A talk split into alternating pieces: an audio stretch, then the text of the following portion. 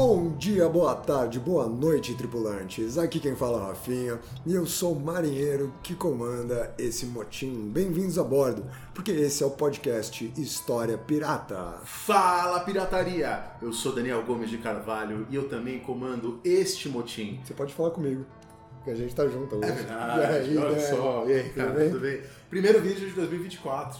Primeiro podcast de 2024 também. Dois em um. Para você que tá escutando a gente, não sei se vai ter uma diferença, um som ambiente. Para você que tá vendo a gente, tá vendo a gente num novo cenário. E a gente tá aqui gravando o primeiro podcast e ao mesmo tempo aqui o primeiro vídeo do canal do História Pirata em 2024. É uma coisa temporária aqui, Dani, mas tem uma coisa que não é mais temporária, uma coisa que vai ser permanente. É isso aí, e, que é o motivo da gente estar fazendo esse podcast, é o motivo da gente ter escolhido o tema que a gente escolheu hoje. Qual motivo? Primeiro que é uma comemoração, posso chamar de comemoração? Sim, quarto ano de podcast. Não, não era essa comemoração que eu queria fazer. Mas tem isso também. isso Tem, é tem isso, tem isso. Tem Quarto importante. ano que digo História Pirata. Mas a comemoração é, são duas em uma. Eu vou falar uma e o Dani vai falar a razão dela. A comemoração é que agora a gente vai poder gravar mais vezes o podcast assim, ao vivo com vocês, seja para quem tá vendo a gente, seja para quem tá escutando a gente. Talvez você que esteja escutando a gente é, sinta que a gente vai ter um, sei lá, uma maior facilidade, uma maior fluidez na hora da gente falar, na hora da gente trocar ideia aqui. Afinal de contas, não é mais uma ligação de Skype, estamos verdadeiramente juntos aqui hoje. E o Dani pode explicar a gente por que a gente tá junto e poderá fazer isso junto mais vezes. A gente vai continuar gravando Skype porque, porra, a vida é difícil, né? Mas É, tem muito trânsito em São É. Paulo, né? Que é isso, né? Nós, depois de cinco anos, é, voltamos a morar na mesma cidade, voltei a morar em São Paulo. E o motivo disso é que eu é, saí da UNB, inclusive foi muito triste pra mim sair da UNB, porque quem acompanha a gente aqui sabe, né? Eu trouxe muitos professores da UNB aqui. muita E você- gente foi muito legal, muita gente foi muito receptiva com a gente. É, eu acho que quem escutou percebeu a intimidade, né? Fiz muitos amigos mesmo lá na UNB, fiz muitas amizades na UNB, criei relações muito boas. Mas, né, abriu lá uma oportunidade, um concurso na Universidade de São Paulo, na USP.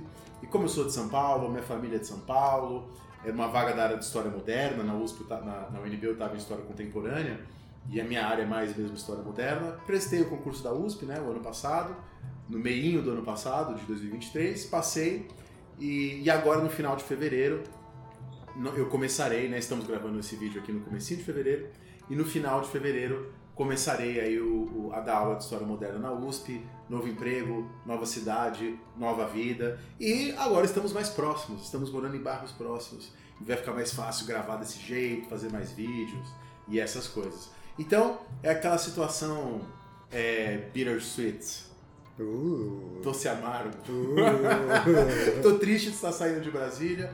Tô feliz de estar voltando para minha cidade, perto do- dos meus amigos e familiares de São Paulo. E, E acho que o nosso projeto realmente vai ser uma etapa nova, né, Dani? Sim. No podcast menos, obviamente, é, pouca coisa vai mudar.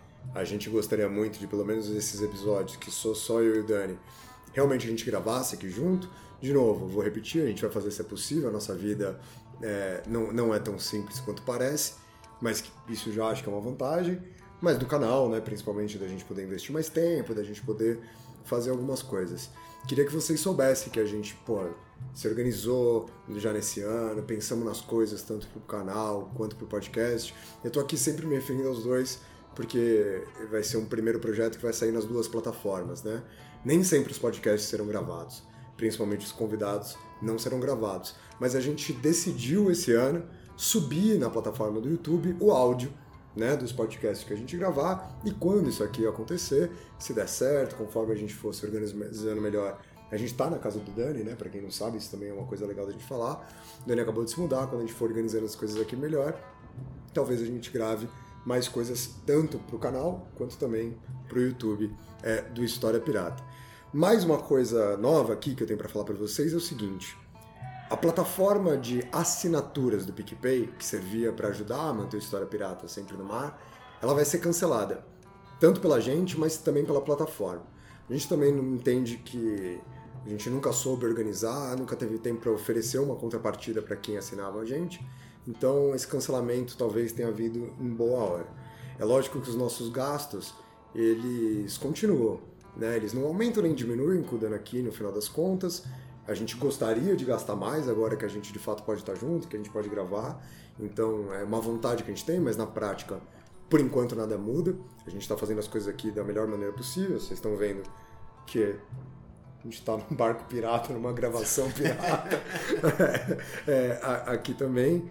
Então, o Pix do História Pirata, que é o nosso e-mail, podcast.historiapirata.gmail.com, repita, podcast.historiapirata.gmail.com, vai continuar sendo a forma com a qual vocês que nos escutam, vocês que nos assistem, podem contribuir para manter tanto o podcast quanto o canal do YouTube sempre no mar. E Dani, você quer falar sobre o que é o, que é o programa de hoje? Ou você Não, quer... mas antes, assim, eu acho muito legal, né, as pessoas que assistem o História Pirata, elas estão acompanhando várias transformações da nossa As vida, que escutam né? História Pirata, né? As é. que assistem são, são poucas ainda. É, mas as que escutam e assistem, eu acho que tem muitos pontos em comum. É, porque acompanhou, por exemplo, né? Quando a gente começou a gravar o História Pirata, você ainda não era um papai. Não era. Não e aí era. você foi, foi descobrindo, se tornou pai. No, durante a História Pirata, isso foi narrado. É, eu não fui descobrindo, né? Eu tive uma filha e ela nasceu. Não foi uma, foi uma descoberta. Ou um evento muito mais relevante que esse, que foi o meu dente. Seu dente, pessoal que, história. que escuta o História Pirata também Você quer sorrir pro galera? Que acompanhou essa história, eu trocando meu dente. Foi muito difícil, demorou muitos meses. Sabe uma outra coisa que a gente pode adicionar aqui? O quê? Quero saber se você trouxe a pomba que invadia a sua casa lá A em Brasília. pomba aqui, eu acho que- que em São Paulo não tem, né?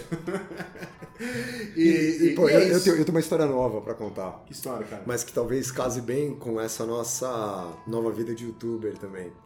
Que é, pô, Dani, você sabe, você acompanhou é, né, nesse meu processo de ser pai. Eu engordei muito, eu fiquei muito tempo em casa, parei de fazer atividade física. E eu voltei a fazer atividade física e eu, eu voltei a lutar boxe. Sim, você, você É. postando no Instagram. Exatamente. Sabe quem curtiu meu vídeo de boxe no Instagram outro dia? Popó? Popó Freitas. Ô, Popó Freitas. Popó Freitas curtiu meu vídeo. Caramba, já chamou ele pra luta? Não, melhor ainda. Agora a gente pode promover uma luta de youtubers com História Pirata contra alguns youtubers. Eu me predisponho aqui nesse vídeo a lutar nesses shows aí, a gente ganha uma grana. Pode ser, pode ser o Soca a cara. A gente não, você não, eu soco a cara de uma galera. de repente a gente pode ter uma nova vida. Eu acho, mudar de tudo. Mas ó, eu acho que então, pra comemorar, a gente tem muitos convidados legais pro podcast esse ano. Vocês vão adorar os nomes que a gente vai chamar, inclusive nomes importantes da Mas hoje eles não estão vindo. Mas hoje eles não estão aqui. hoje vai ser a gente mesmo. E, e, e para comemorar né, essa volta para São Paulo, essa situação nova, o quarto ano de História Pirata, vamos falar do tema mais importante de todos. O tema mais pedido pelas pessoas, o tema mais relevante e mais belo de toda a historiografia. Vamos falar sobre ele. Vamos falar hoje sobre Thomas Paine. É claro que, como é um personagem de altíssima complexidade e de inefável relevância, né, não vai dar para falar tudo que pode ser dito. E eu sei que, infelizmente, muitas pessoas não conhecem ainda Thomas Paine. Então, é, hoje eu farei uma, uma apresentação breve da vida de Thomas Paine e da obra de Thomas Paine. Então, eu farei uma apresentação da vida e da obra para mostrar a vocês é, é, este autor que foi objeto aí da minha pesquisa de, de doutorado. Né? Então eu posso falar que o programa hoje ele vai estar dividido em três blocos, né? O primeiro bloco vai ser chato, o segundo bloco vai ser chato pra caralho, e no terceiro bloco vai ser insuportável. De maneira alguma, o ouvinte que tá aí, ou o pessoal que tá assistindo aí no YouTube, certamente terá uma outra visão. Porque é, é, o Thomas Paine é demais. Posso começar a falar do Thomas Paine? Então vamos começar o primeiro bloco do programa de hoje. Vamos começar o primeiro bloco, aquele que vai ser chato.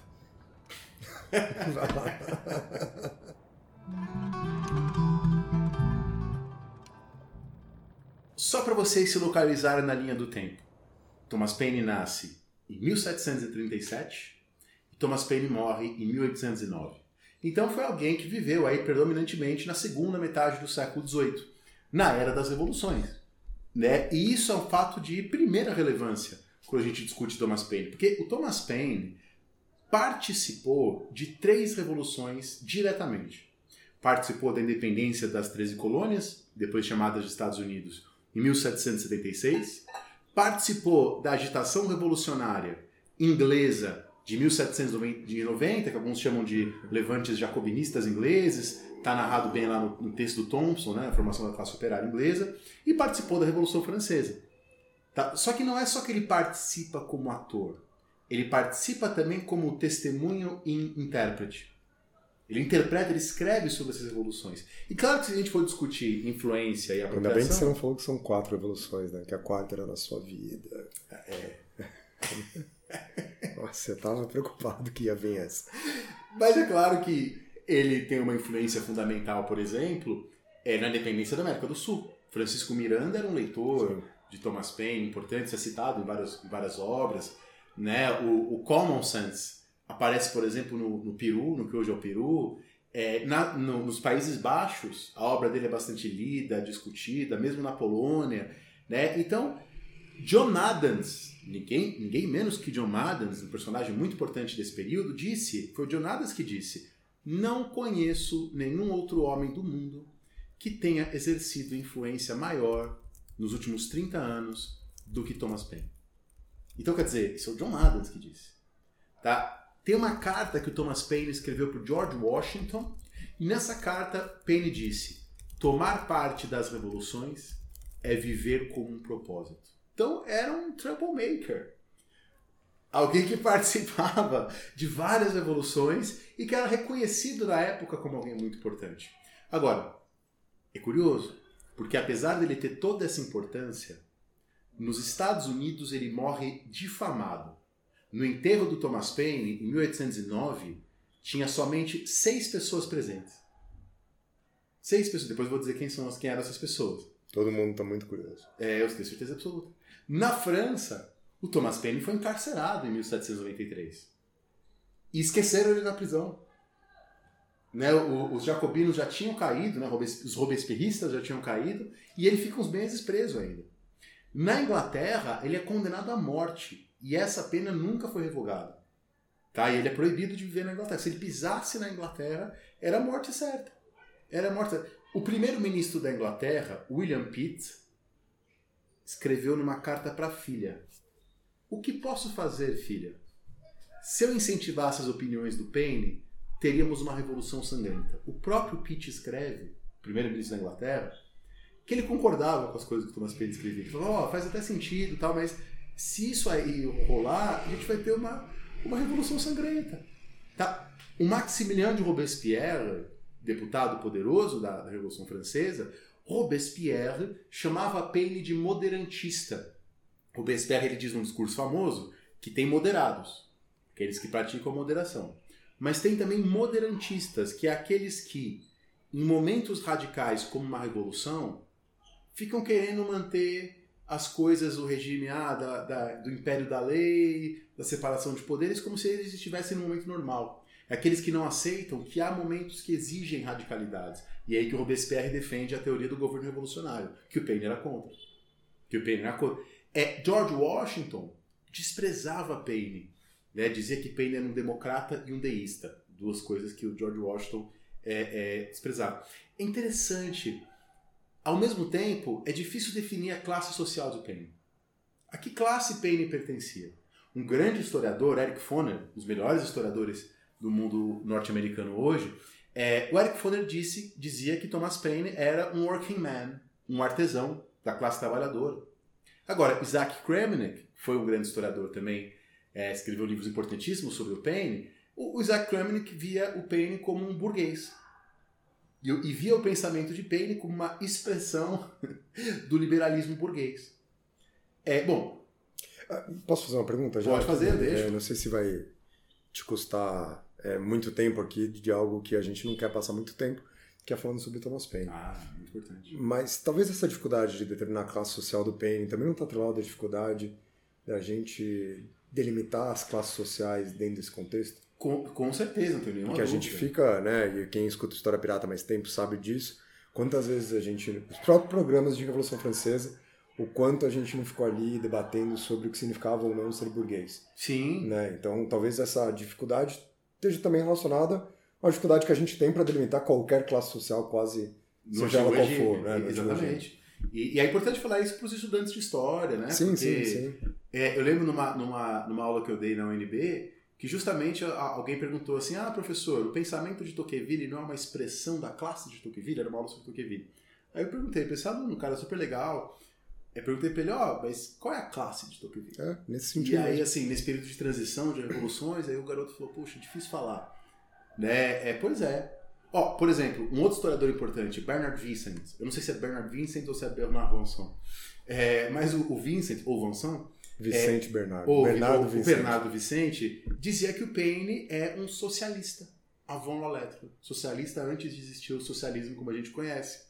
É, e não é tão absurdo isso, porque se vocês lerem o texto do Fidel Castro, A História me absolverá, Fidel Castro cita o Paine. Cita uma frase do, do Common Sense, né? É mais valioso um único homem honesto do que todos os rufiões coroados que já viveram. O movimento cartista no, no, na Inglaterra, né, que defendia, enfim, várias demandas importantes da classe operária inglesa, o movimento cartista dava ou vendia né, um exemplar dos direitos do homem do Paine junto com seu manifesto. E nos Estados Unidos, os primeiros a editarem as obras completas de Paine foram quem? Os membros do Partido Comunista. O Partido Comunista dos Estados Unidos editou as obras completas do Thomas Paine na década de 1930, né? Vai fazer 100 anos logo mais, né? Eu descobri isso conversando com Harvey Kay, que inclusive já esteve aqui, né? Temos um programa com Harvey Kay. Então veja, há um problema, há uma dificuldade de estudar o personagem Thomas Paine. Se a gente pega lá os primeiros capítulos da Era das Revoluções do Hobsbawm, lá na Era das Revoluções do Hobsbawm, Hobsbawm diz assim: Thomas Paine era um extremista na Grã-Bretanha e na América. Mas, em Paris, ele estava entre os mais moderados dos girondinos. Então, Hobsbawm taxa o Paine de girondino. O que eu não acho que é bem certo. De fato, ele andava com os girondinos, ele andava com Condorcet e etc. Mas a situação dele é diferente da situação dos girondinos. E aí, eu acho que quem acertou foi o Michelet, historiador do século XIX. Quando o Michelet disse, ó, Paine era próximo aos girondinos, mas ele não era um girondino. Há diferenças importantes.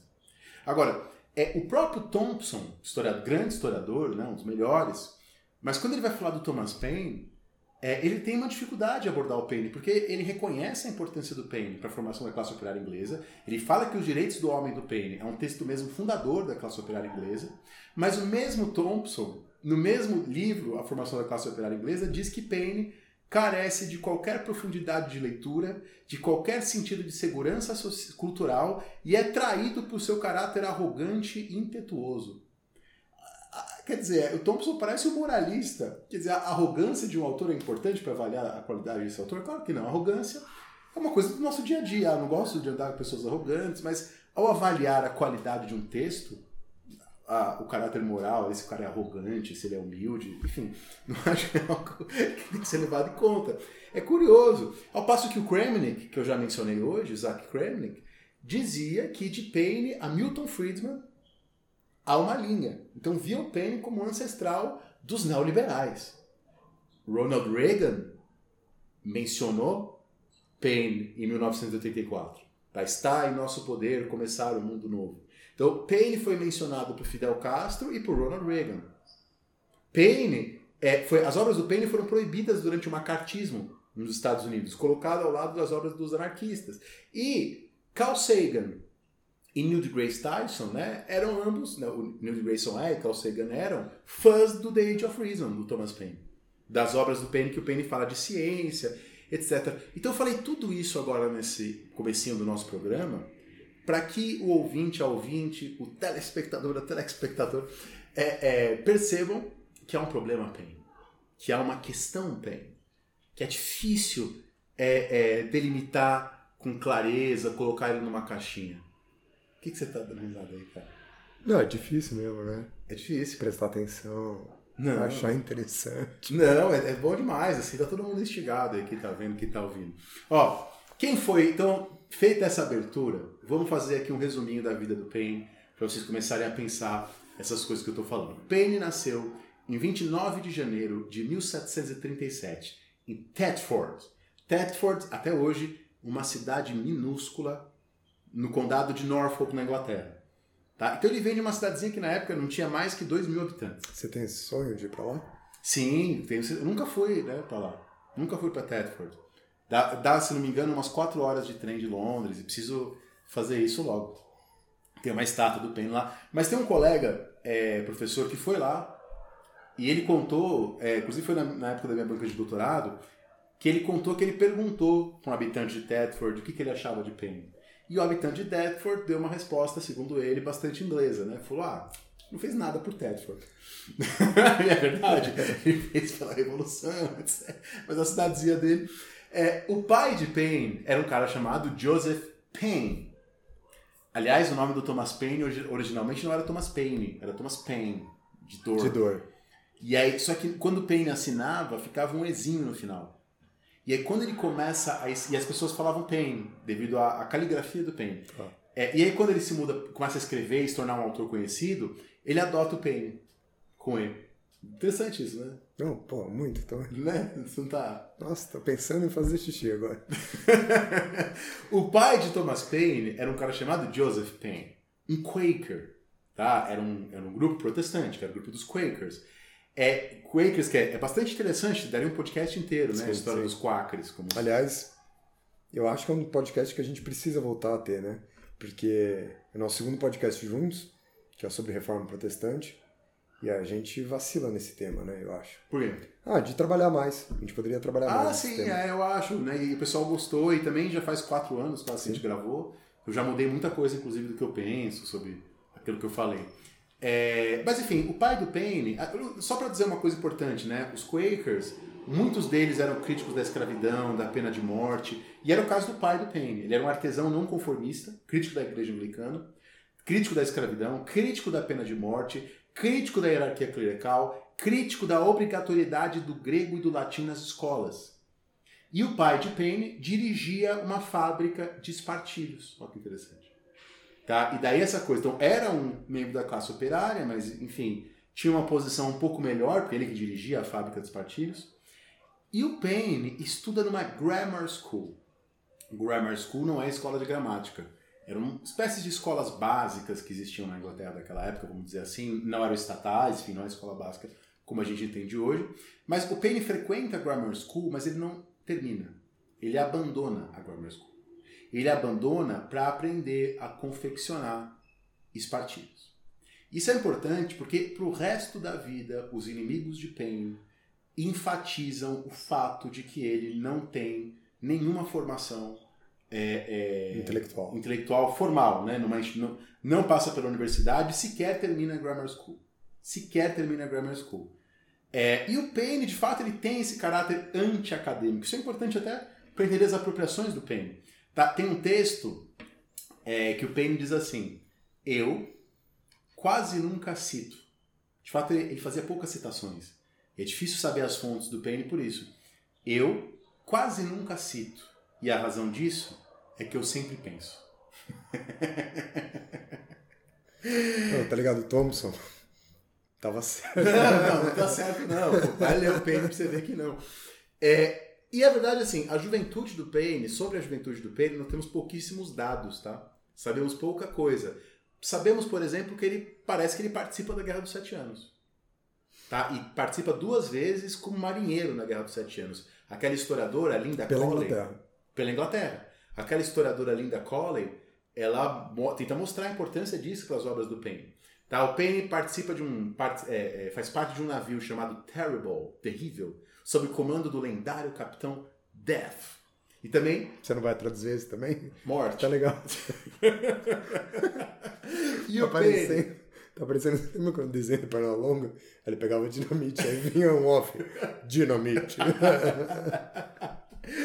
é, e ele também é, luta a bordo do navio King of Prussia. Rei da Prússia. É isso. É, e o Paine, parece que ele se casou com uma criada Mary Lambert. Maria Cordeiro. Mary Lambert, que morre cedo, morre prematuramente, segundo as fontes, e depois o Paine vai trabalhar no fisco, faz, é, é, fazendo como fiscal de tabernas, cervejarias e armazéns. Mas segundo os biógrafos, é, o Paine não fiscalizava nada. Ele ia pro bar e, e falava assim, ah, quantas cerveja tem, ah, o cara 50, e ele anotava o que o cara do bar falava para ele. Então parece que ele era um mau fiscal. E por isso ele perde o emprego, aos 28 anos. Perde o emprego no fisco. Parece que ele atuou como professor de inglês, alguns dizem que ele foi sacerdote protestante por algum tempo. É, não há certeza sobre esses dados. Agora, a gente sabe com mais certeza que ele consegue ser reintegrado no fisco. Ele vai trabalhar. Oi? Esse fisco era frouxo, né? Era frouxo. E ele vai trabalhar no condado de Sussex. E quando ele é reintegrado, ele passa a morar com um comerciante de tabaco Quaker. Então, ele devia estar inserido ali nas redes Quakers, né? Um cara chamado Samuel Olive. Samuel Azeitonas.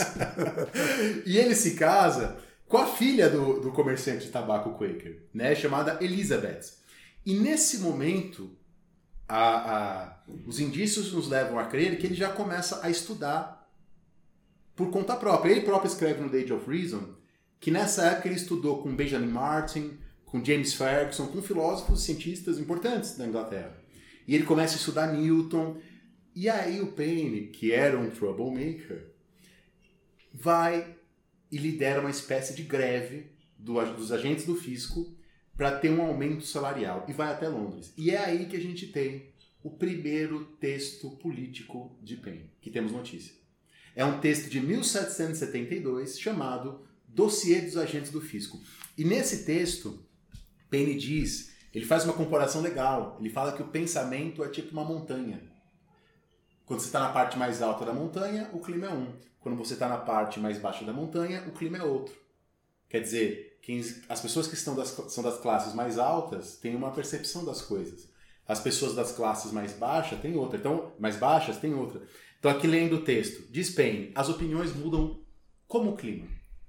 Existem hábitos de pensamento próprios a cada condição, e é precisamente a descobri-los que se deve dedicar o estudo do gênero humano. Fantástico. Você concorda? É, bom, e durante essa campanha dos, dos agentes do fisco, o Thomas Paine conhece em Londres ninguém mais, ninguém menos que Benjamin Franklin. E se aproxima de Franklin. Isso vai ser chave para a vida dele daí em diante. Bom, resumo da história. Paine fracassa mais uma vez. Ele não consegue a o primeira de muitas. ele não consegue o aumento. Ele é demitido, ele entrou em falência, ele se separou da Elizabeth, ninguém sabe exatamente as circunstâncias. Os bens de Paine foram leiloados e Paine está já com 37 anos de idade. Com 37 anos de idade, ele não tem emprego, ele está difamado, ele está arruinado. E a vida dele podia acabar aqui, né? Seria ótimo, hein? Podcast ir embora. Não. Você não teria me enchido o saco durante anos. O mais legal vem agora. É, 37 anos, já teve dois casamentos que, que terminaram, difamado, arruinado. Parece que Benjamin Franklin convence Paine a se mudar de Londres para a Inglaterra. Pra, pra, de Londres para os Estados Unidos, que ainda não chamava Estados Unidos. Para Filadélfia, na Pensilvânia. É, e aí o Benjamin Franklin faz uma carta de recomendação para o Paine. E a ideia é que o Paine fosse para Filadélfia fundar uma escola nos moldes das escolas de Londres. Paine entra num navio chamado London Packet. Londres, assim, empacotado. Eu fiquei pensando aqui qual seria a melhor piada. É, e o que acontece nesse navio? O navio tinha 120 passageiros. O navio afunda. E dos 120 passageiros, 113 morreram. Sete sobreviveram. Entre eles, Thomas Paine, né? Senão o podcast acabaria agora. É, entre eles, Thomas Paine. Acontece que o Paine. Já tivemos duas grandes oportunidades. Acontece que o Paine chega na Filadélfia e a Filadélfia era um dos centros do que a gente chama hoje de Revolução Americana, de independência dos Estados Unidos, centro de discussão, de ideias. Né? E como diz lá o Eric Foner. Qual é o ano dele? Ah, ele, ele chega meses antes da independência. Ah, tá. tá. Ele chega meses antes. Mas já os debates já estão acontecendo. Os debates já estão acontecendo há muito tempo. Há muito tempo. É, veja, e aí que o Thomas Paine assume como escritor e editor do Pennsylvania Magazine e depois do Pennsylvania Journal. É, nessas revistas, ele, como editor, publica poemas e textos contra o despotismo inglês, contra a escravidão, em defesa das condições dos indígenas, textos em defesa das mulheres. É, na minha tese de doutorado, eu menciono alguns textos desse Pennsylvania Magazine como se fossem do Paine. Mas tá para sair, deve ser nos próximos dois anos, vão sair novas obras completas de Paine. Estão sendo editadas pela Thomas Paine Society, da qual você faz parte. Evidentemente. É, é, daqui uns dois anos, imagino, se tudo correr bem, sai as novas. E, e nessas novas edições já confirmaram que muitos textos que atribuímos ao Paine, de fato, não são do Paine. Até uma questão que você já trouxe aqui no História Pirata várias vezes, né? Quando a gente discutia questões metodológicas tal, você sempre fez esse apontamento. Que foi uma descoberta, obviamente, mais recente, senão você não teria claro, escrito no teu doutorado, né? Mas, mas que foi uma descoberta dos teus últimos anos. Sim, sim. É, é, é então, enfim, é, e é justamente por essa condição dele de editor que se cria alguns problemas. Então tem um texto dele, tem um texto que ele publica, mas que não é dele, em defesa das mulheres, contra os maus tratos. Ele mas fala, ele assina? Então, ele, ele permite a publicação como editor. Tá. E aí não, aí não a, a, a autora ou autor do texto é desconhecido. Entendi. Ou desconhecida, né? E aí se atribui ao PN depois, enfim, há uma série de trabalhos aí que vão ser publicados a respeito disso. Mas o mais importante é que nesse contexto então do pré-independência dos Estados Unidos, em janeiro de 1776, ele publica o Common Sense. Já vou falar de, sobre como traduzir. Senso comum. Eu tô só te zoando. Sabia que ia te irritar. É. Porque, creio eu, e na verdade eu acho que não é um grande problema traduzir como senso comum. Eu acho que a palavra no inglês ela tem de fato uma ambiguidade. Mas pelas respostas que o Penny sofre, pelos outros textos dos diálogos, me parece que a tradução bom senso tem mais a ver com o sentido que o texto tinha na época. É, e bom senso e senso comum são duas coisas completamente, completamente diferentes. diferentes. É, então eu sempre cito em aula, para tentar defender esse ponto, um panfleto de um cara chamado Charles Inglis, que é um panfleto contra o Thomas Paine, em resposta ao Common Sense. Porque o Common Sense, né, só para falar para os ouvintes, é um panfleto em defesa da independência dos Estados Unidos, da independência das 13 colônias. É, e o Charles Inglis era contra a independência. E aí o Charles Inglis escreve assim, ó, eu encontro, I find no common sense in this pamphlet. Né? Eu não acho common sense nesse pamphlet. But much uncommon friends. Eu não acho é, é, muito common sense nesse panfleto, mas, mas loucura em comum. Tá, ora, o, o, o, contrário de loucura em, comum é bom senso. E não senso comum, né? Assim, enfim, é, é, é complicado. Mas me parece pelas respostas que a ideia de bom senso traduz melhor. Você entende?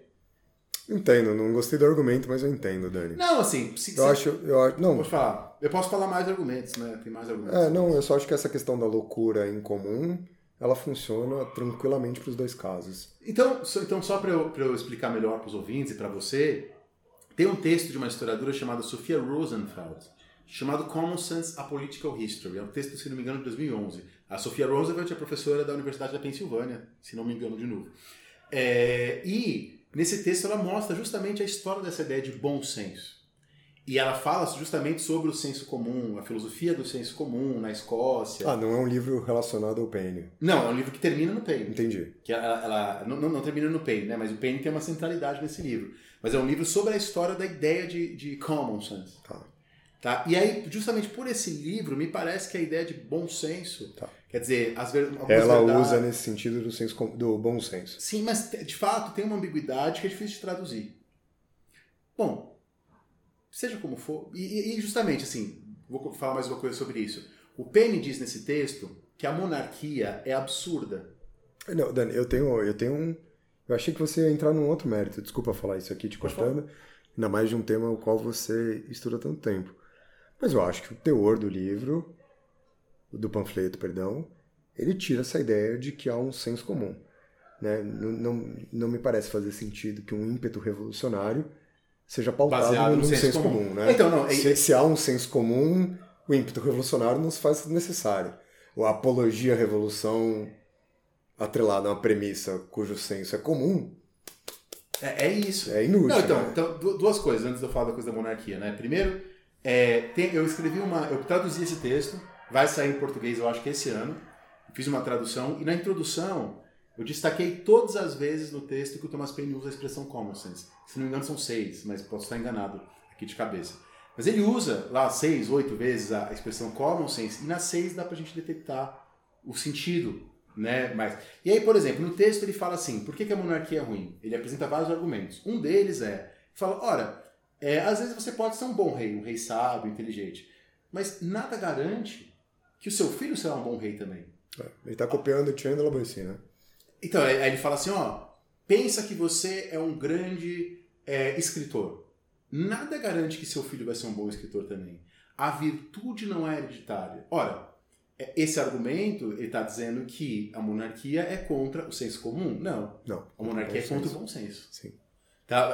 A tradução fica, fica melhor, fica mais adaptável. Ele fala, ó, a monarquia às vezes faz uma criança imbecil governar sábios. Contra o bom senso.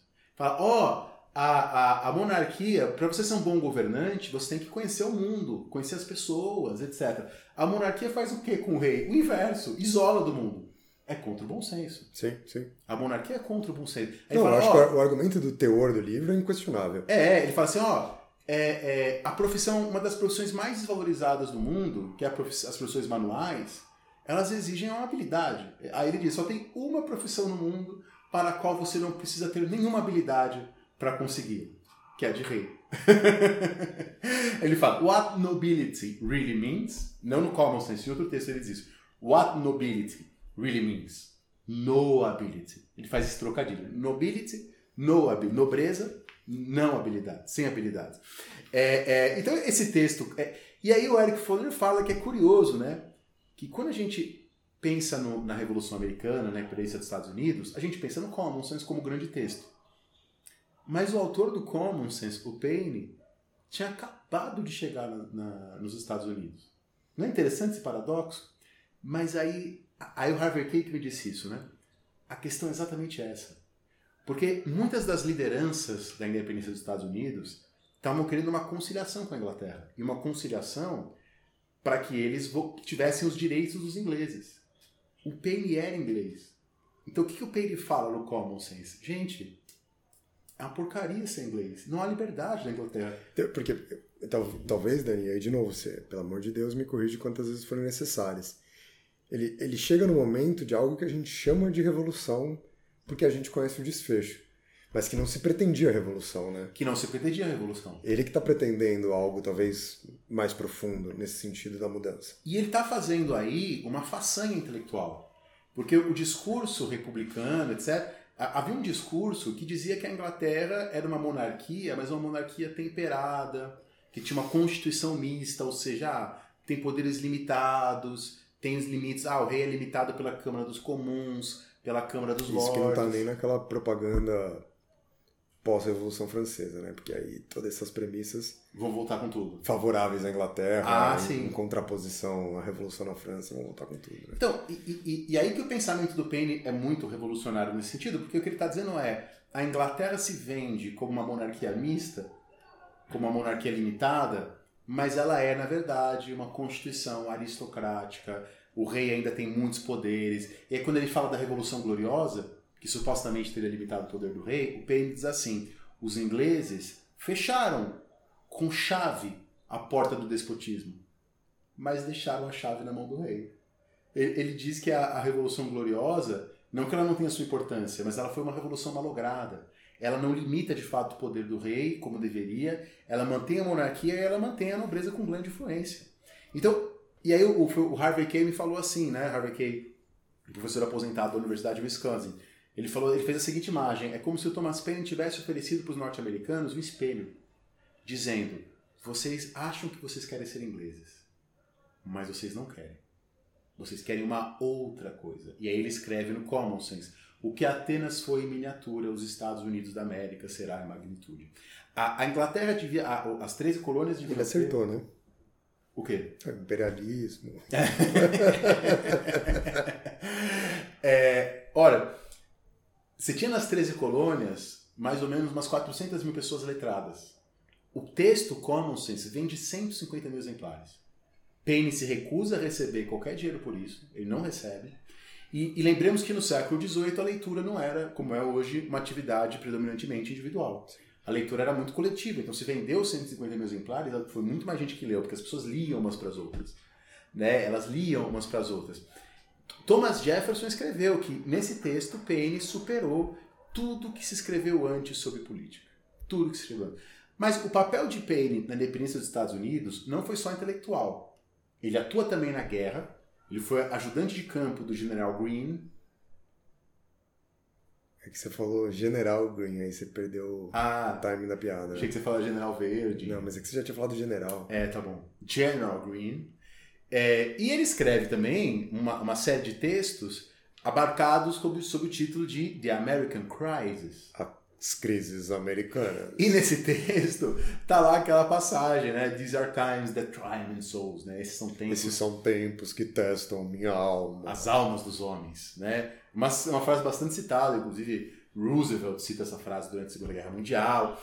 É, em 1777, ele é nomeado pelo Conselho de Segurança da Filadélfia secretário de uma comissão que negocia a paz com os indígenas.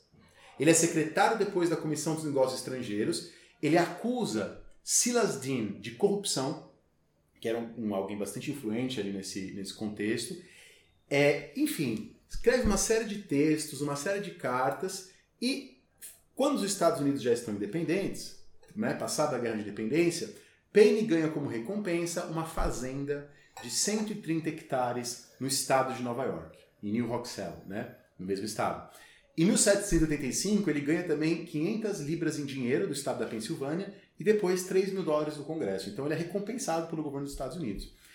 É, e aí duas coisas, né? Primeiro, é curioso, porque apesar de ele escrever esse texto que foi super lido, apesar do Thomas Jefferson, do George Washington reconhecerem a sua importância, o Paine ele não é considerado um founding father, né? como Sim. o Jefferson, como o Washington.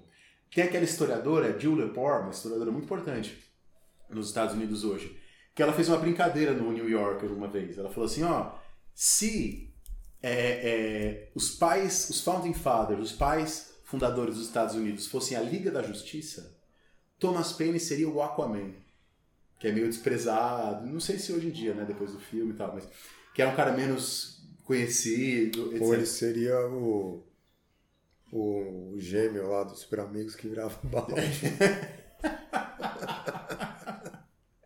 Podia ser também. É, então, assim, por quê? Quer que eu enche a sua caneca? Eu vou encher a minha. Ou enche aí, enquanto isso eu converso aqui com o pessoal. Então, gente, por que, que o Thomas Paine não ocupa o mesmo lugar que os outros? Aí é uma grande discussão. Eu faço essa discussão no meu doutorado. É, isso envolve, por exemplo, o fato dele ser crítico da escravidão, com certeza. Isso envolve talvez mais o fato de que depois Thomas Paine escreverá um texto, A Idade da Razão, dizendo que a Bíblia não é a palavra de Deus. Se isso seria algo de grande impacto nos Estados Unidos hoje, imagina no começo do século XIX no final do século XVIII. É, bom, seja como for, por diversos motivos, ele não será considerado da mesma maneira que os outros um founding father. E mais uma vez, Rafinha que está aí na cozinha, a história podia ter acabado aqui. Thomas Paine podia ter recebido a sua fazenda em Nova York e ficado lá o resto da sua vida. Porém, Paine tinha uma ideia de criar uma ponte sem pilastras no Rio Sena. Paine estudava matemática, estudava engenharia, e ele tinha a ideia de fazer uma ponte atravessando o Rio Sena. E aí, às vésperas da Revolução Francesa, Paine se muda para Paris para promover a sua ideia de uma ponte metálica sobre o Rio Sena. Então, ele vai para Paris para fazer uma obra de engenharia, para promover, conseguir apoio, coisa e tal. Porém, quando Paine chega na França, o que, que está acontecendo na França? Revolução Francesa. A Revolução Francesa. E aí, o meu amigo, o professor da UNB, lá da filosofia, o Erivelto, a gente estava até discutindo esse texto, né? O, o Habermas, filósofo importante, tem o texto Teoria e Praxis. Nesse texto, o Habermas fala bastante do Paine. E o, o Habermas fala que o Paine é o primeiro, ou um dos primeiros, a interpretar a Era das Revoluções em perspectiva justnaturalista. Quer dizer, a vincular as duas revoluções e falar que há uma Era das Revoluções. Ele fala em Era das Revoluções. Né? E, e Paine enxergava a Revolução Francesa e a Revolução Americana como irmãs. Um processo que, como boa parte da historiografia enxerga hoje. A historiografia hoje, em geral, não concorda com aquela visão da Hannah Arendt, que é muito importante, mas não concorda com a visão dela que separa as duas revoluções, né? Que mostra como elas são diferentes. Hoje os historiadores tendem a mostrar muito as suas ligações e, claro, tem suas diferenças também, mas não daquela maneira tão abrupta que a Hannah Arendt parece pintar no texto dela chamado On Revolution, sobre as revoluções. Bom, é, e o Paine era reconhecido na Revolução Francesa como alguém importante. Tanto que 14 de julho de 1789, quando tem a queda da Bastilha, é Paine que fica encarregado de entregar a chave para George Washington. A chave da Bastilha. Então os franceses reconhecem a sua dívida para com os americanos e é Paine que fica encarregado de entregar a chave da Bastilha para George Washington. Quando tem a fuga do rei, o rei foge de Paris, a fuga de Varennes, que aconteceu em junho de 1791, nós temos vários vídeos aqui, e também vídeos e podcasts sobre a Revolução Francesa. Então, quando tem a fuga de Varennes, em junho de 1791, Paine defende a República antes que o clube jacobino se torne predominantemente republicano. Então, o clube jacobino ainda não era um clube republicano predominantemente, e Paine já era um republicano. Robespierre ainda hesitava em defender a República. E, e Paine já defendia com muita clareza. Ora, é, Paine, nesse momento, também faz viagens para a Inglaterra. E na Inglaterra, ele se alinha ao grupo de Price, Priestley, Mary Wollstonecraft. Thomas Paine janta com a Mary Wollstonecraft. E, e há uma historiadora que diz que o Paine é uma das pessoas que incentiva ela a publicar os direitos da mulher nesse momento, nesse jantar. No jantar estava Paine, Mary Wollstonecraft e seu, seu futuro companheiro, William Goldwyn. É, bom, na Inglaterra, nesse período que ele atravessa o Canal da Mancha e vai para a Inglaterra, ele é condenado à morte pelo governo inglês.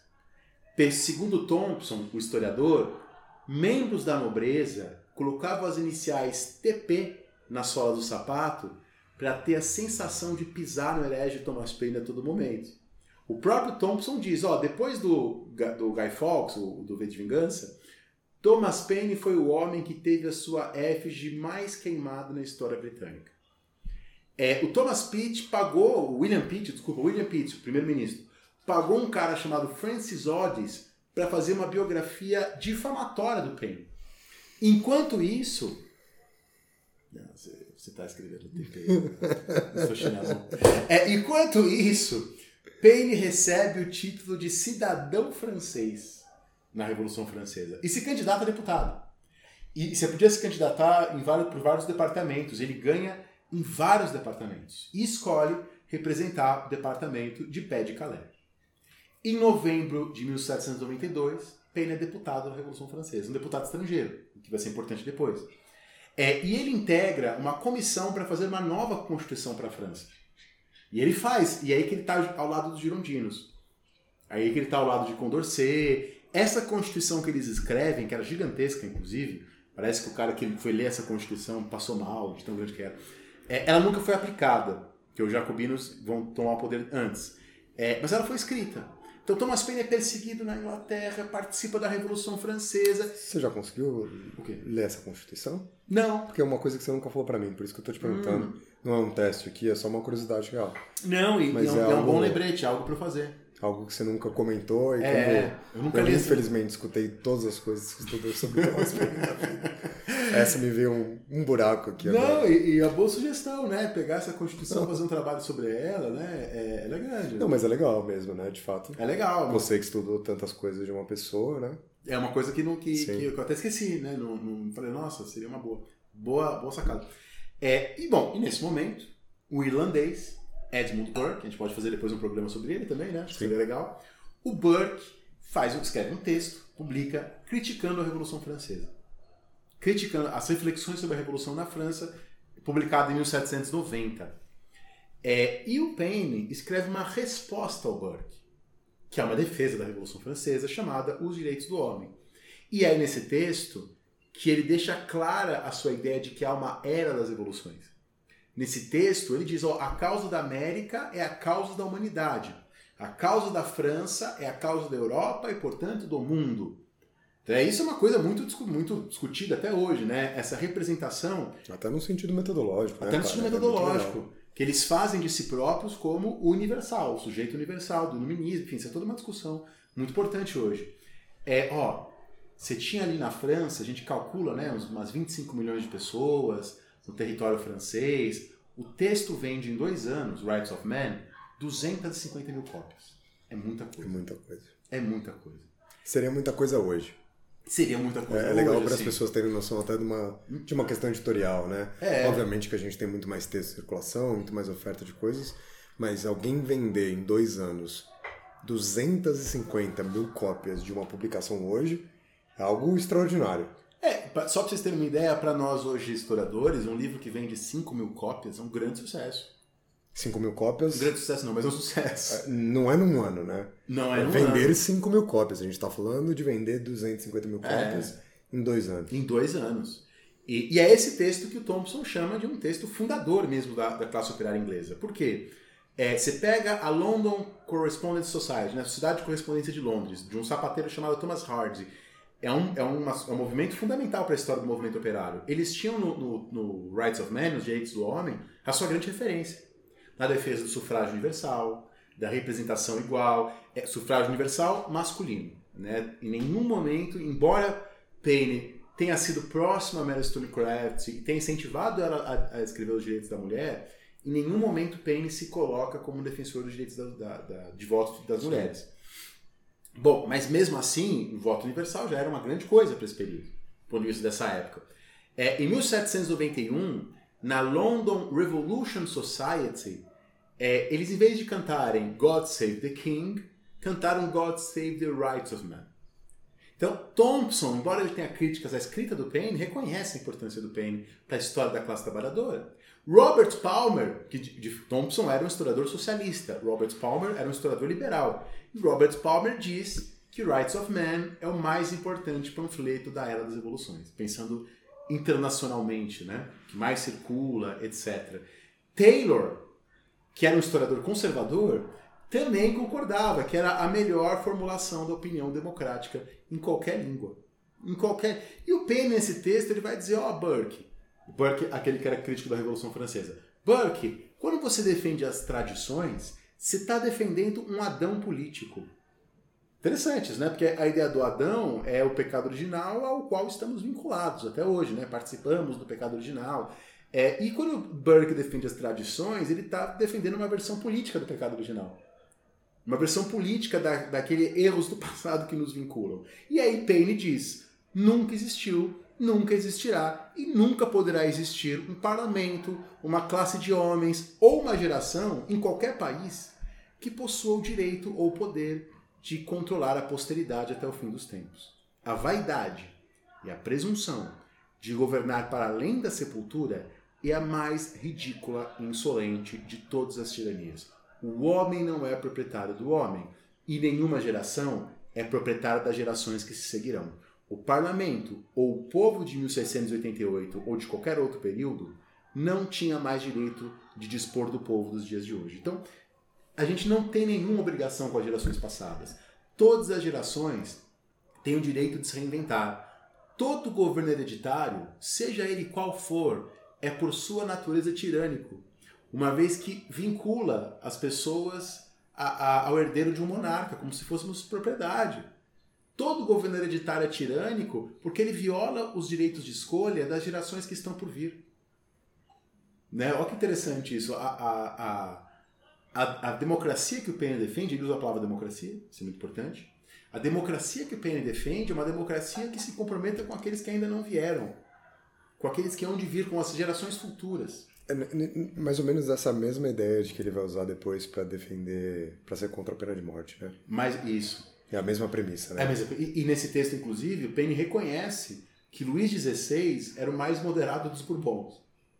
Mas aí o Paine diz: o problema não é o monarca, o problema é a monarquia. Porque, embora Luís XVI não seja exatamente um déspota, com os poderes que ele tem, se vier uma pessoa com outro temperamento, a gente está ferrado. Então, Luís XVI não exerceu despotismo, Paine reconhece. Mas ele tinha os instrumentos para exercê-lo. E isso por si só viola a nossa liberdade. Então é uma concepção positiva de liberdade. Independente dele não estar violando nossa liberdade, o próprio fato dele poder violá-la já o torna um- alguém que, deve, que não merece estar lá onde está. Então a proposta do Paine é, o Paine diz, ó, não dá pra gente voltar a ser uma democracia como Atenas, porque a cidade é grande, uma democracia direta. Sim. Ele propõe uma democracia representativa, mas ele não propõe só isso. Ele propõe limite ao direito de herança, assistência para que as pessoas mais pobres mantenham os filhos na escola, algo que chamaríamos hoje de auxílio maternidade, auxílio funeral, claro que não com esses nomes. É a criação de oficinas para trabalhadores desempregados, a diminuição dos gastos militares e uma taxação progressiva sobre as propriedades. Isso está na parte 2 dos direitos do homem. E aí o Paine escreve uma frase famosa, também bastante citada, quando em países civilizados vemos os velhos indo para asilos e os jovens para a forca, algo está errado no sistema de governo. Quando se puder dizer em qualquer país do mundo, meus pobres são felizes, não há ignorância, na, é, é, minhas ruas não têm mendigos, os idosos não passam necessidades, os impostos não são absurdos. Quando essas coisas puderem ser ditas, então este país pode gabar-se de sua Constituição e de seu governo. Né? Maravilhoso ter. E aí, por isso que alguns falam que ó, um pré-social-democrata, um pré-socialista. E aí vem o julgamento de Luís XVI na Revolução Francesa. E aí o que você falou, né? É, é curioso porque o Paine, nesse momento, defende a República, mas é contra a pena de morte de Luís XVI. É contra a pena de morte de Luís XVI. É, e por que, que ele é contra a pena de morte de Luís XVI? Ele elenca vários motivos. Primeiro, porque ele é contra a pena de morte, assim como seu pai. E aí que o Mahat diz no debate. Mahat fala, ó oh, Paine, você não pode opinar, porque essa sua opinião aí, ser contra a pena de morte, vem da sua religião Quaker. Pensei que você estava falando com as pessoas, assim como o seu pai. Não, o pai é do Paine, né? eu, eu me, me incorporei Mahat. Entendi, entendi. E o Paine diz também, entre outras coisas, que a pena de morte contra Luís XVI criaria um precedente de transformar o aparelho político num aparelho judiciário. E ele fala, ó, isso pode se voltar contra nós. Parece uma, uma discussão atual, né? É, bom, é curioso, né? Porque, olha que legal, o Burke defende a monarquia, o Paine era contra. Mas quem acabou preso por defender a vida de Luís XVI foi o Paine. Porque quando os girondinos foram derrubados e eliminados da República, Paine é associado aos girondinos e Paine é ameaçado. Tá? E aí vem uma lei, em 1793, proibindo os estrangeiros de participarem, de serem deputados, etc. É, isso não atinge diretamente o Paine, porque o Paine tinha cidadania francesa. Então, teoricamente, ele era francês. Mas, obviamente, a, a desconfiança em torno dele é grande. Por que essa... Só para vocês saberem, né? Por que essa lei? Porque a França estava em guerra contra a Europa. Então, os estrangeiros eram vistos como possíveis ameaças, possíveis espiões. É, bom, pouco antes da prisão de Payne ser preso, o Payne deixa para o amigo dele, Joel Barlow, que vinha também dos Estados Unidos, o panfleto sobre religião, The Age of Reason, que é a primeira vez que ele se assume não cristão, que ele defende que a Bíblia não pode ser a palavra de Deus, e ele defende uma concepção deísta, né? Em poucas palavras, acreditar em Deus, mas não acreditar em padres, em Bíblia, em instituições, uma crença filosófica em Deus, uma crença pura em Deus. E, e ele vai dizer, ó, a Bíblia não pode ser a palavra de Deus, diz Payne in The Age of Reason, porque as palavras elas mudam de significado conforme o tempo, elas podem ser suprimidas, elas podem ter múltiplos sentidos. Quer dizer, a linguagem humana, escrita ou falada, ela é relativa. E a verdade de Deus ela é absoluta, ela é livre de ambiguidades. Ela não pode ser restrita ao tempo. Né? A Bíblia foi escrita no momento e foi publicada no momento. A palavra de Deus tem que ser universal e acessível a todas as pessoas. Por isso que a palavra de Deus só pode ser a própria natureza. E sabe o que é legal? É, é legal que o Paine escreve The Age of Reason numa linguagem muito acessível. Porque muitas coisas que Paine fala lá, Spinoza já tinha falado, por exemplo. Discussões que já tinham sido feitas por outros filósofos. Mas ninguém tinha feito numa linguagem tão simples. Numa linguagem tão acessível. O Bertrand Russell, filósofo importante, ele fala isso. Está naquele texto do Bertrand Russell chamado Por que não sou cristão? O Russell diz: Paine transformou a pregação da democracia em algo democrático. Ele democratiza a linguagem em defesa da democracia. Então, ele entrega esse texto para o Joe Barrow e em seguida ele, ele, ele, é, ele é preso. Ele fica na cadeia por bastante tempo. E ele acaba saindo da cadeia quatro meses depois do momento em que Robespierre foi guilhotinado, em novembro de 1794. É, e sabe que o Paine escreve, não tem como a gente saber se é verdade, mas o Paine escreve que ele só não foi guilhotinado por um erro do Carrasco. Que na Revolução Francesa, quando a pessoa ia ser guilhotinada, eles faziam um X com tinta branca na porta do, do, da prisão. Segundo Payne, o Carrasco errou e fez o X na parte de dentro da porta sem querer. E aí ninguém viu. E aí ninguém viu e ele, ele por sorte, escapou da guilhotina. Não tem como saber se isso é verdade, né? Não. O que a gente sabe. Mas é a terceira oportunidade que a gente teve do Penny ter morrido e ele continua. Mas agora tá acabando, ele já tá ficando velho, né? Já participou de um monte de coisa. Hum. Ele volta a ser deputado. E você tem aqueles deputados, muitos antigos, é, muitos antigos jacobinos, mas que agora posavam de críticos de, dos jacobinos. Muitas, enfim. É curioso, porque ele volta à Assembleia, à, à República, depois da queda dos jacobinos, mas ele continua a oposição. Porque ele, Thomas Paine, era a favor do voto universal e não do voto censitário. E essa Assembleia pós-jacobina, que depois se torna diretório, é, eles re, ele restaura o voto censitário. Ou e seja, o Paine ele foi contra. oposição até o final, né? Ele foi oposição. Aí por isso, por isso que não dá para chamar o Paine de girondino. Exatamente. Por isso que é complicado, né? Claro. Mas aí também você também já problematizou isso nos podcasts que a gente gravou sobre a Revolução Francesa, Sim. a pluralidade política Dos girondinos. e dos jacobinos também. né? E os jacobinos também. E, e que, na verdade, não existiam girondinos na Sim, Revolução sim, Francesa. Não existia um clube Mas, girondino. mas o que eu quero dizer é, mesmo isso que a gente determina como girondinos é plural. É, né? porque só para quem não quem tá escutando a gente pela primeira vez, né? é, os girondinos são uma invenção dos historiadores. Os historiadores que pegam um grupo lá e falam, ó, são girondinos. Aliás, vocês do YouTube que quiserem ter um resumo dos nossos podcasts sobre Revolução Francesa, tem a nossa participação lá no Inteligência Limitada, né? Isso lá no Inteligência Que é uma Limitada. boa síntese, vai. A gente de- faz uma boa síntese da Revolução vários Francesa, programas. é, de uma maneira. Ela conduz ali de uma maneira mais didática, é bem legal. E, e aí o Thomas Paine escreve a, a dissertação sobre os primeiros princípios do governo, defendendo, olha que legal, que a propriedade não é um direito que está acima da vida, a propriedade está abaixo da vida. Então Thomas Paine não é um comunista, porque ele acha ainda que a propriedade privada é um direito, mas ele acha que a propriedade é um direito que está abaixo da vida.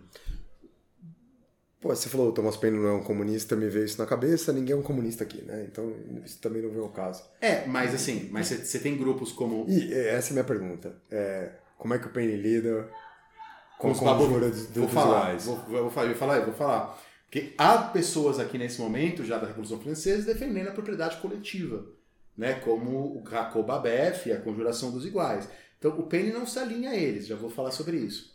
O Paine mantém-se defendendo a importância da propriedade privada. Mas o Paine diz, se você quer preservar a propriedade privada, você tem que, em primeiro lugar, garantir participação política a todos, aí todos são os homens, né? É, sufrágio universal. E em segundo lugar, e aí sim, garantir um direito à vida, à subsistência, ao mínimo a todo mundo. E aí o Paine escreve o Agrarian Justice, a Justiça Agrária, que eu traduzi, publiquei pela editora Paco. Quem quiser dar uma olhadinha, é um texto bem curtinho. Eu verifiquei essa tradução. Você verificou essa tradução. Sabe que eu, eu recebi uma crítica a essa tradução que eu concordo. Diga. É, eu acho que realmente não vou mais fazer isso que eu fiz. Eu fiz uma introdução para a tradução. Aham. E a introdução ficou maior que o texto da, Muito maior que o texto. da, da tra- E aí me falaram isso, ó, Daniel, não se faz isso, parece que quer se aparecer. É, Ah, mas eu não concordo. Você não concorda por quê? Eu não concordo porque você estava publicando um livro. E aí, se você publicasse só o folheto, ele seria uma coisa muito curta, É, em minha né? defesa é isso, né? O texto do Paine, Justiça Ele é muito... é muito pequenininho. A minha introdução é pequena também. E isso, é um livro pequeno somado à sua introdução É. maior que o texto. Mas não concordei, não, É, gostei. não sei. Bom, eu acho que é é um cuidado importante, né? A gente. Que você está querendo apresentar um texto, né? Enfim, não vamos discutir isso hoje. O que eu quero dizer para vocês é que nesse texto, o Grand Justice, Thomas Paine defende pela primeira vez a renda básica universal. Não com esses termos, porque o Thomas Paine não é o Suplicy, mas é mais essa ideia mesmo, de que todo mundo, independente da classe social, independente de ser homem ou mulher, e aí não faz distinção de fato de, de sexo ou gênero, é, todas as pessoas devem receber uma renda básica do Estado e o dinheiro dessa renda básica vem da, da taxação da herança. Então ele defende uma taxação de 10% de todas as heranças, a partir dessa taxação se forma um fundo e esse fundo garantiria essa renda básica universal. É, e aí ele fala sobre o Babef nesse texto. Ele diz, ó, é, se vocês não garantirem renda básica, vocês vão tornar movimentos como a conjuração dos iguais justificáveis. Porque vocês estão privando as pessoas do voto, vocês estão privando as pessoas da vida, e aí as pessoas vão se revoltar mesmo. O melhor remédio para as novas revoluções é você tirar o motivo delas existirem. Garantindo participação política e o mínimo. Veja, então ele não é um comunista, ele não é um socialista. E ele diz, no Grand Justice, é que se você quer defender a propriedade privada, você tem que dar um mínimo para todo mundo. Essa é a melhor proteção da propriedade, não a força, não a exclusão. É muito interessante. Ah, tem uma historiadora norte-americana, se não me engano, professora da Universidade de Notre Dame, chamada Ellen Botin. É, hoje ela estuda Frankenstein, ela está nessas piras, mas ela tem textos antigos sobre Thomas Paine. É, e ela fala, ela usa o termo Paine Feminist Turn, a virada feminista de Thomas Paine. É, por quê? Porque no Agrarian Justice ele defende que homens, mulheres, todos devem receber essa renda. E, é, e aí tem uma coisa, né? Porque se o voto censitário é mantido, a renda básica poderia garantir um voto universal, mesmo com o censo existindo. Sim. Então tem essa, esse jogo, e ela explora. Aí. Eu acho que ela exagera nesse feminist turn. Não concordo. Mas é fato que. que... Até porque dependeria também das premissas do. De censitário, né? Exatamente, exatamente. Você pode só aumentar, né? Isso, é, é um argumento é. Meio, meio complicado. Mas lembro quando eu defendi o doutorado, um dos membros da banca fez uma observação bastante engraçada. Eu né? tava lá. É verdade, você foi assistir. Mas não sei se você lembra disso, né? Que já faz. Isso foi em 2017. É, eu não achei nada engraçado. Assim, não, ele falou assim, ó, a gente está acostumado as pessoas ficando mais conservadoras quando ficam mais velhas. E parece que o Pedro vai ficando mais radical. Bom, acontece que nem a renda básica nem o voto universal são aprovados no Congresso. Thomas Paine é derrotado mais uma vez. Ele não consegue. As suas propostas para a Revolução Francesa não vingam. E ele está desiludido da política. Então estamos no ano de 1802. Thomas Paine está com 65 anos, doente, fora da política, decepcionado. Ele volta para os Estados Unidos, onde, lembre-se, ele tinha propriedades. É, só que quando ele chega nos Estados Unidos, qual era o texto dele que estava mais causando polêmica lá? The Age of Reason.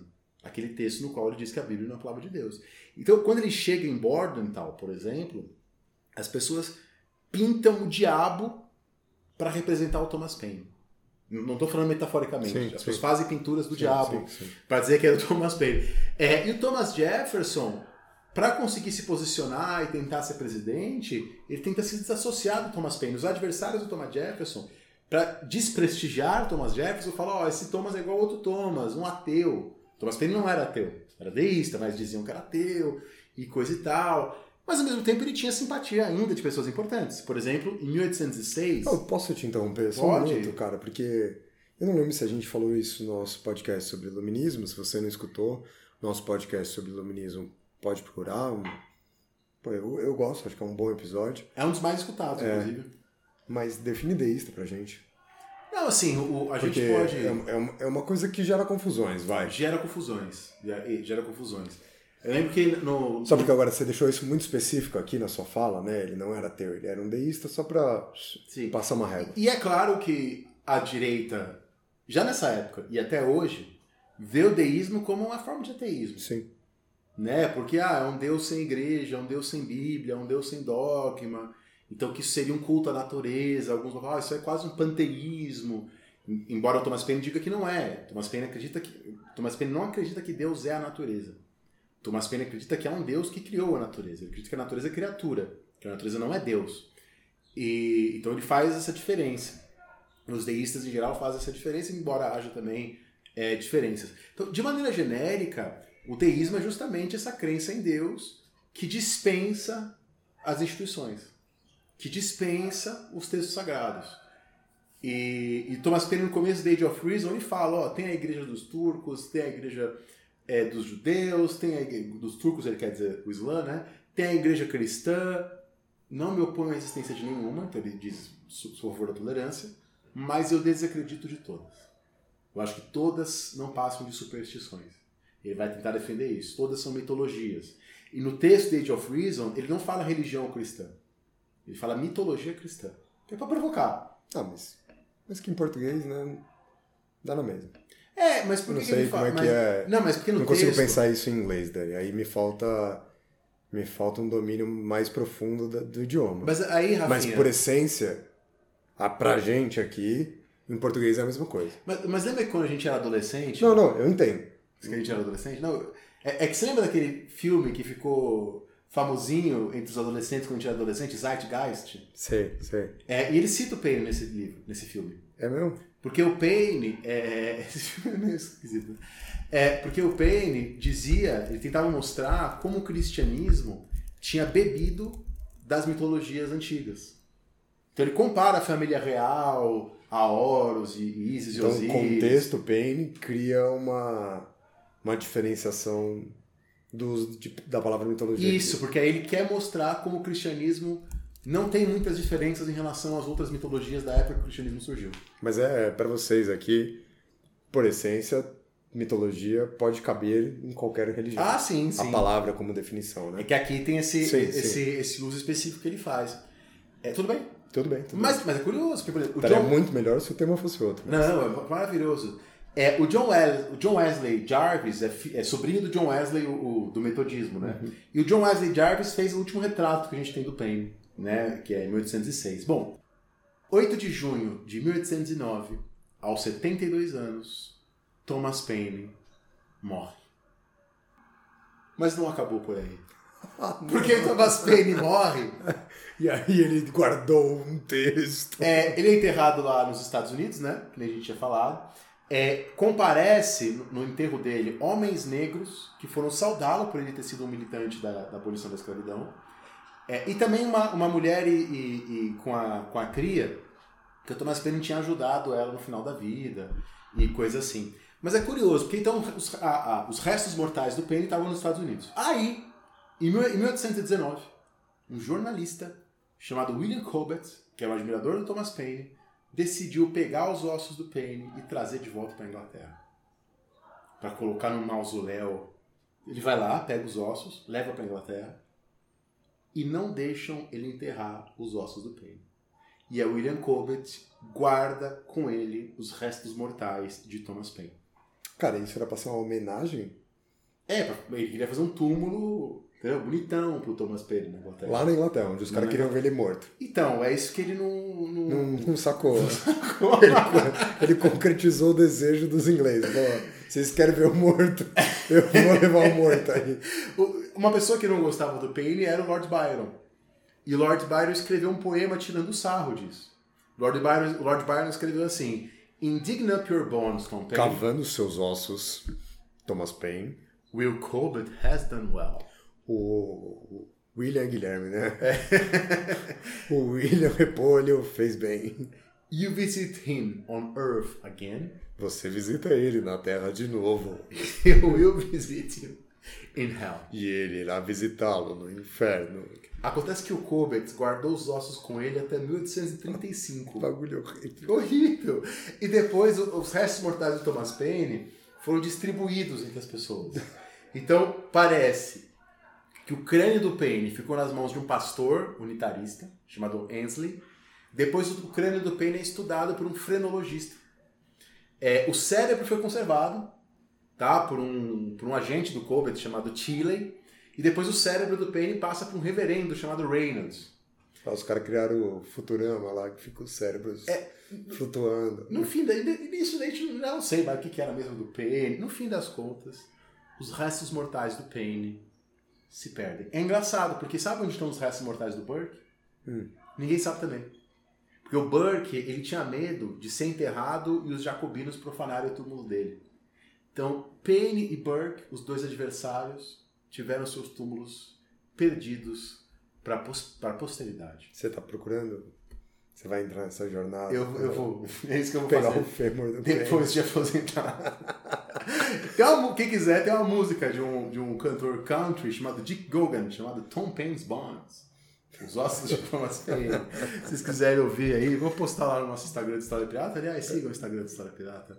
Arroba História Só Pirata. não vamos colocar aqui pra gente não sofrer com direitos autorais, né? É verdade. Pra ninguém. Se bem que eu acho que o Dick Gogan não vai ligar pra gente. Ah, cara, se a gente acabar com o nosso canal recém-feito, porque a gente foi escutar uma música country sobre o Thomas Paine. É uma história muito triste. É. Eu não quero passar por ela. Muito obrigado. Boa, boa observação.